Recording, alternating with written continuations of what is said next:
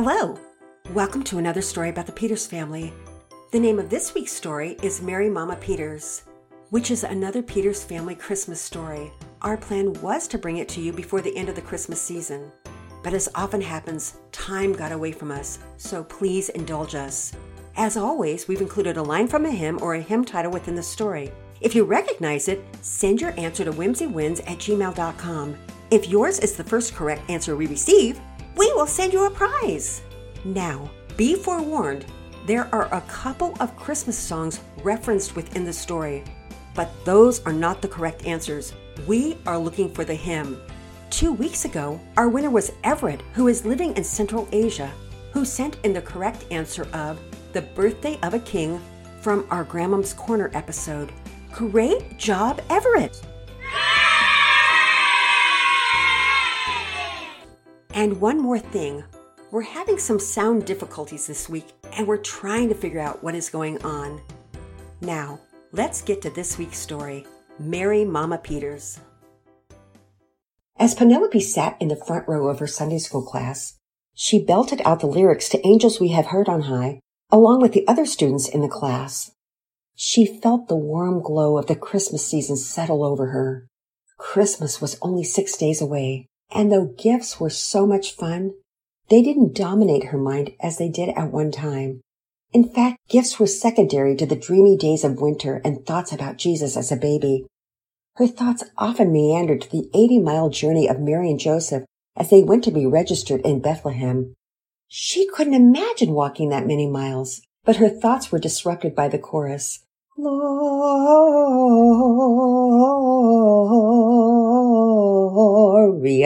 in excelsis Deo Gloria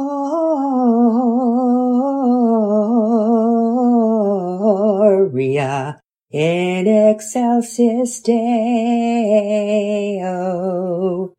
As she sang, she looked around proudly and thought, I can sing that entire line without taking a breath. I wonder if anyone else noticed. And almost as quickly as she thought that, she was ashamed. She knew it was totally proud of her to think that way, and she felt sick about it. Here they were, singing about the birth of the King of Kings, and all she could think about was how long she had held out a musical note. After that, she could hardly concentrate on the lesson Mrs. Harwood was bringing. She was too busy feeling disconcerted about her pride and about how she had spoiled angels we had heard on high with her prideful thoughts. Stink! After the Peters arrived home from church and they had changed their clothes, while Mama Peters was checking the crock pot pulled pork, Penelope flopped on the couch next to Daddy Peters. Sensing something was amiss with his oldest daughter, Daddy Peters inquired, What's wrong, Nellie Lou? Oh, Daddy Peters, do you ever sin and just feel horrid about it? You know, Pen, I sin a lot, and sometimes I feel horrid about it. And sometimes I just feel horrid that I didn't feel horrid. And you can imagine that that's a horrid feeling. Oh, Daddy Peters, Penelope giggled, but then looked downcast. Seriously though, Daddy Peters, I just feel horrid. I kind of picked up on that, honey, Daddy Peters replied. But here's what I can tell you. It doesn't help you to feel horrid, and it doesn't please God for you to feel horrid. In fact, it's quite the opposite. It's displeasing to God to feel horrid after a while. And do you know why, Nellie? Penelope looked thoughtful for a moment. No, I don't, Daddy Peters.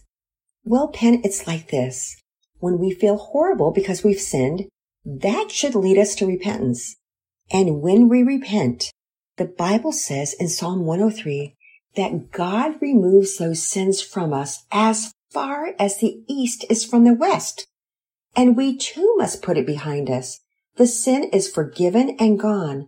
In Philippians 3, Paul writes that we need to forget what lies behind us and simply press on. So you must remember that, sweet girl. There is a guilt that should lead you to the cross of Christ. But if you continue to feel the guilt of that sin that Jesus died for, you're basically saying to Jesus, this death of yours is not enough. I've got to feel sad about my sin for long enough to make up for your death. You see, Pen, there's valid guilt, And that comes from conviction by the Holy Spirit. God works through the Holy Spirit in your heart, showing you your sin and making you sad about it so that you'll turn to Christ, repent, and move along in grace. Ephesians 2, 14 through 15 reminds us that our objective guilt, that is the proper guilt we have from God, has been atoned for, and anything you try to add to that is sin. If you make yourself feel badly enough, it won't merit God's grace any more than if you hadn't felt badly about it at all. God killed his son to pay the price. So you must repent and then rest in that assurance. Oh, Daddy Peters, thank you. That's such good news. Somehow when I felt horrid, it made me feel better. But I see that not accepting Christ's forgiveness is wrong. Daddy Peters nodded his affirmation. Exactly, Pen. And how sinful it is to think that we can add or should add anything to Jesus' death on the cross. Oh, Daddy Peters, now I understand. But I do want to tell you about my sin. I was super proud, literally in the middle of worship. I thought it was so great that I was probably the, the only person in the class who could hold her breath through the Gloria in excelsis Deo part of Angels We Have Heard on High. I was pretty happy with myself, and I wanted everyone to know. Daddy Peters could hardly contain his laughter. Pen, that's hilarious. I'm not laughing at you, precious girl, but I'm laughing about how ridiculous and insidious our pride is. It is so relatable. Do you know that just last week, I sort of wanted everyone in the office to know that the twins are really good at going poop on the toilet at barely two years old. So I tried to weave it into the conversation with one of my coworkers. Isn't that goofy? It makes me laugh to think about it. I mean, here I am, a grown man talking about poopies in the toilet. Ridiculous, right? It was Penelope's turn to bust a gut, and boy did she ever. Oh, Daddy Peters! Almost like the same thing. It's so silly and embarrassing. Well, Pen, sin is shameful. It causes embarrassment, but praise God, we don't have to live in that shame. And isn't that wonderful? I can just confess that my pride made me think my twins are the best toilet poopers in the world. But enough of this potty talk. Let's go eat lunch. As the Peters family was gathered around the table eating their pulled pork sandwiches, Mama Peters began speaking. Okay, everyone, we've got a lot to do. I know today is the Lord's Day and we want to be worshipful in our rest. But we also must begin our Christmas preparations we have desserts to deliver to all of the neighbors this week, and that's a huge job. We want to deliver a plate to every single neighbor, and I'm going to need help with that. I'm thinking that we're going to do chocolate mint chip cookies, sugar cookies, peanut butter balls, and peppermint bark for everyone. I'm going to certainly need as much help with all of these things as you can give me. I'd like to begin deliveries tomorrow and be finished with them by Thursday. In addition, we have to read through our annual story about those terribly behaved kids who put on that wonderful Christmas performance. And we need to do our night of caroling. And on Tuesday, I want to go to the old folks home and play the piano and visit with them. Also, Daddy Peters wants us to go look at all the Christmas lights. And then we need to prepare for Christmas Day, which is going to be without our families because it's too difficult to travel right now with the storm that's supposed to blow in. But we'll still have a house full with the Hicks, the Thompsons, and the Camerons. That means we have a lot of food prep and pie baking in front of us. So I want to start as soon as possible. Plus, the twins have been asking about decorating gingerbread houses, so I don't want to forget that either. Whoa! Daddy Peters exclaimed. That's a packed week, Mama Peters. But we'll help with everything. It is packed, Daddy Peters, but I'm excited about all the fun things. And I just love the Christmas Eve service and our Advent. Yes, we're going to need to get started pretty much immediately. And so the Peters family was off to the races, mixing, melting, baking, wrapping, all things Christmas every single day. Mama Peters made it a point to wake up earlier than usual each morning of the week with her plans, and she began each day with energy. By Tuesday morning, after having delivered treats to most of the neighbors, Mama Peters was beginning to fray at the edges. The house was alive with the overly loud speakers blasting away song after song of Christmas spirit. The Peters kids joined in with gusto, led, of course, by the ever loud Daddy Peters who happily danced with each one. In her heart, Mama Peters began to grow ever so slightly impatient. Couldn't she have just one moment of peace and quiet? She was finishing up the final batch of chocolate mint chip cookies as she placed them on the top rack of the oven. While the cookies baked, she began the process of cleaning up as she wiped down the countertops. She couldn't help but hear the ear-piercing singing of O Come All Ye Faithful in the background, and she felt her blood pressure rising as her heart beat faster. Pearson's singing was off, and it was driving Mama Peters batty that he couldn't hit any of the notes properly, which threw off the perfectly fine singing that was coming through on the speakers. Her family was singing and dancing so loudly that she couldn't even hear the music through the speakers. With each song, the laughter and the singing grew more raucous. Adding to the uproar, Mama Peters turned the vacuum cleaner on and frenetically began vacuuming the pine needles off the hallway rug as she waited for the cookies to finish baking off. As she vacuumed, she grew consumed in her growing anger toward the noise level in the house and the fact that everyone except for her was having a grand old time in the living room. Despite the fact that 1 Thessalonians 5, 16 through 18 came to mind. Rejoice always, pray without ceasing, and everything give thanks, for this is God's will for you in Christ Jesus. But she sloughed off those verses and opted for bursts of emotional anger and vitriol. Why couldn't her family stop even for one moment and enjoy some Christmas peace and tranquility? Muttering under her breath, her thoughts were interrupted by the acrid smell permeating from the kitchen. The cookies! Mama Peters rushed into the kitchen and threw open the oven door. Her cookies were burned to a crisp. In her dismay, she thoughtlessly grabbed the tray without a potholder and almost immediately dropped it and let out a scream. Ouch!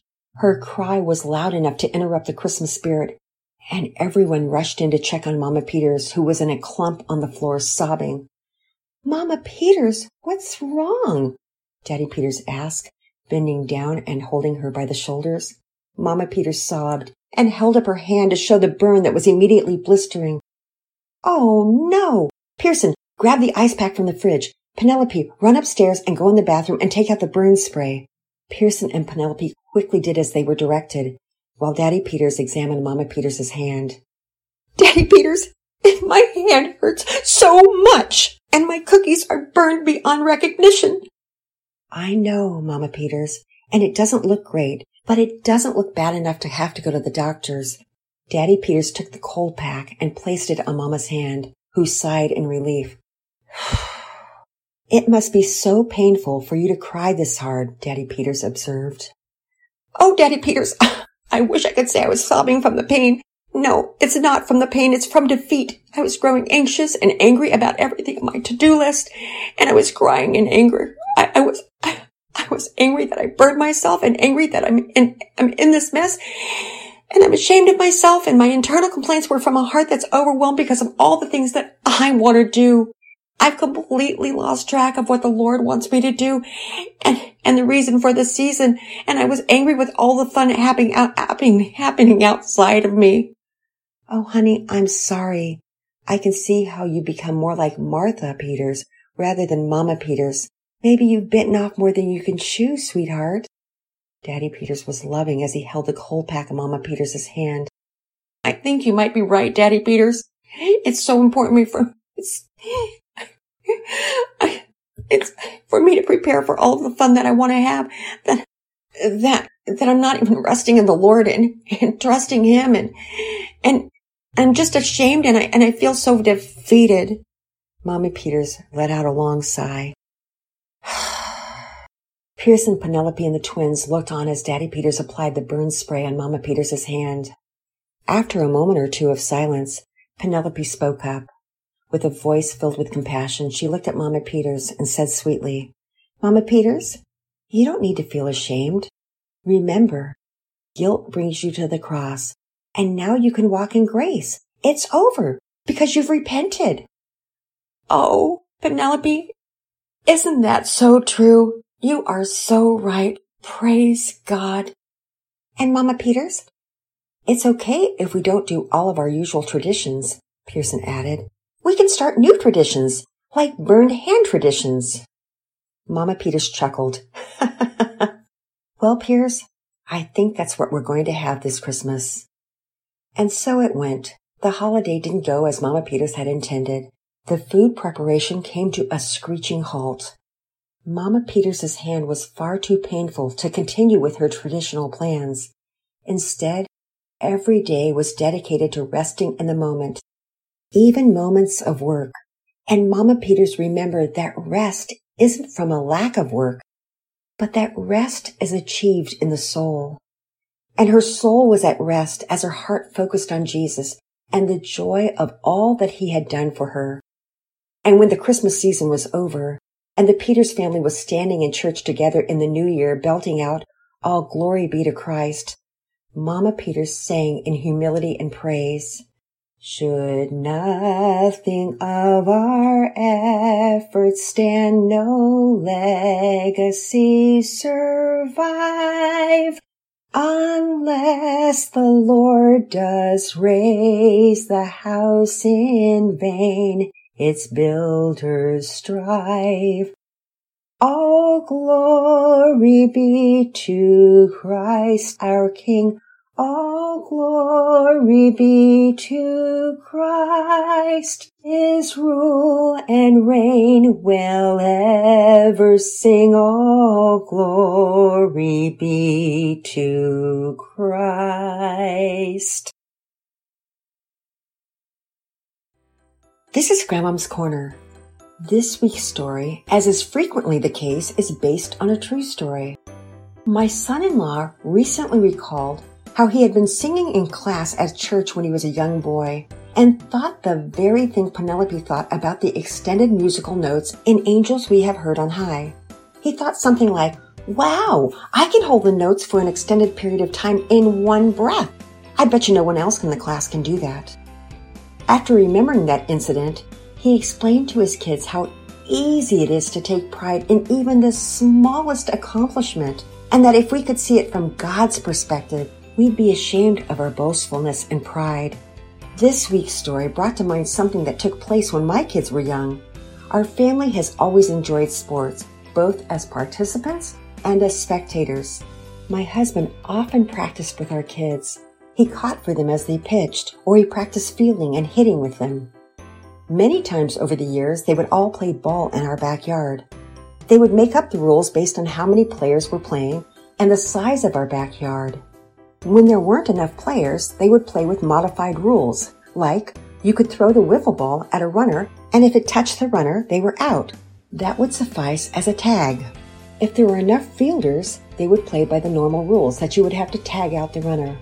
Our kids were pretty good athletes, and one day during a game, one of our sons, who was known to be not a great sport at times, was doing really well in that game, and he was ahead.